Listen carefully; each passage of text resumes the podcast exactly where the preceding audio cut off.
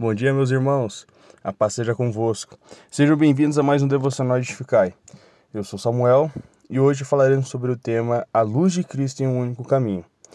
O texto base que vamos utilizar está lá em João capítulo 10, os versículos 9 e 10, que diz o seguinte: Eu sou a porta.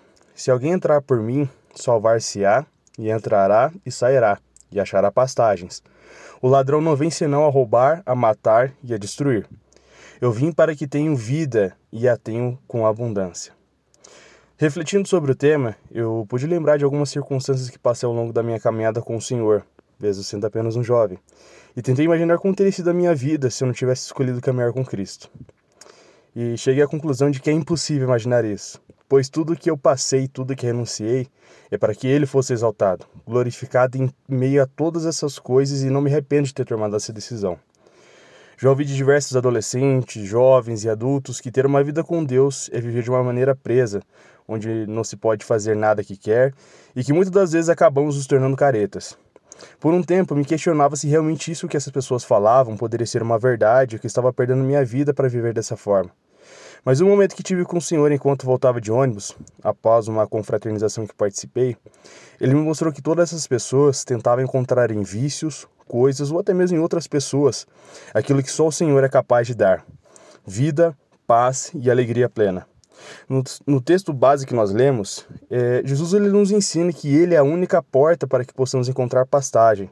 Ou seja, é no Senhor que temos plena satisfação em todas as áreas das nossas vidas. Vemos que Ele nos dá vida e vida em abundância. Uma garantia de que quando morrermos, vamos desfrutar do melhor que há no céu. Nós só iremos ter acesso a essas coisas quando entendermos que tudo que nós precisamos encontramos em Deus. É em Cristo que encontramos o sentido para nossas vidas, o norte para nossa empreitada, o caminho que devemos seguir, a porta que devemos passar. Meus queridos, o que me traz força para continuar nessa jornada com Cristo é saber que estando com Ele não tenho falta de nada e que vale a pena gastarmos as nossas vidas seguindo o caminho.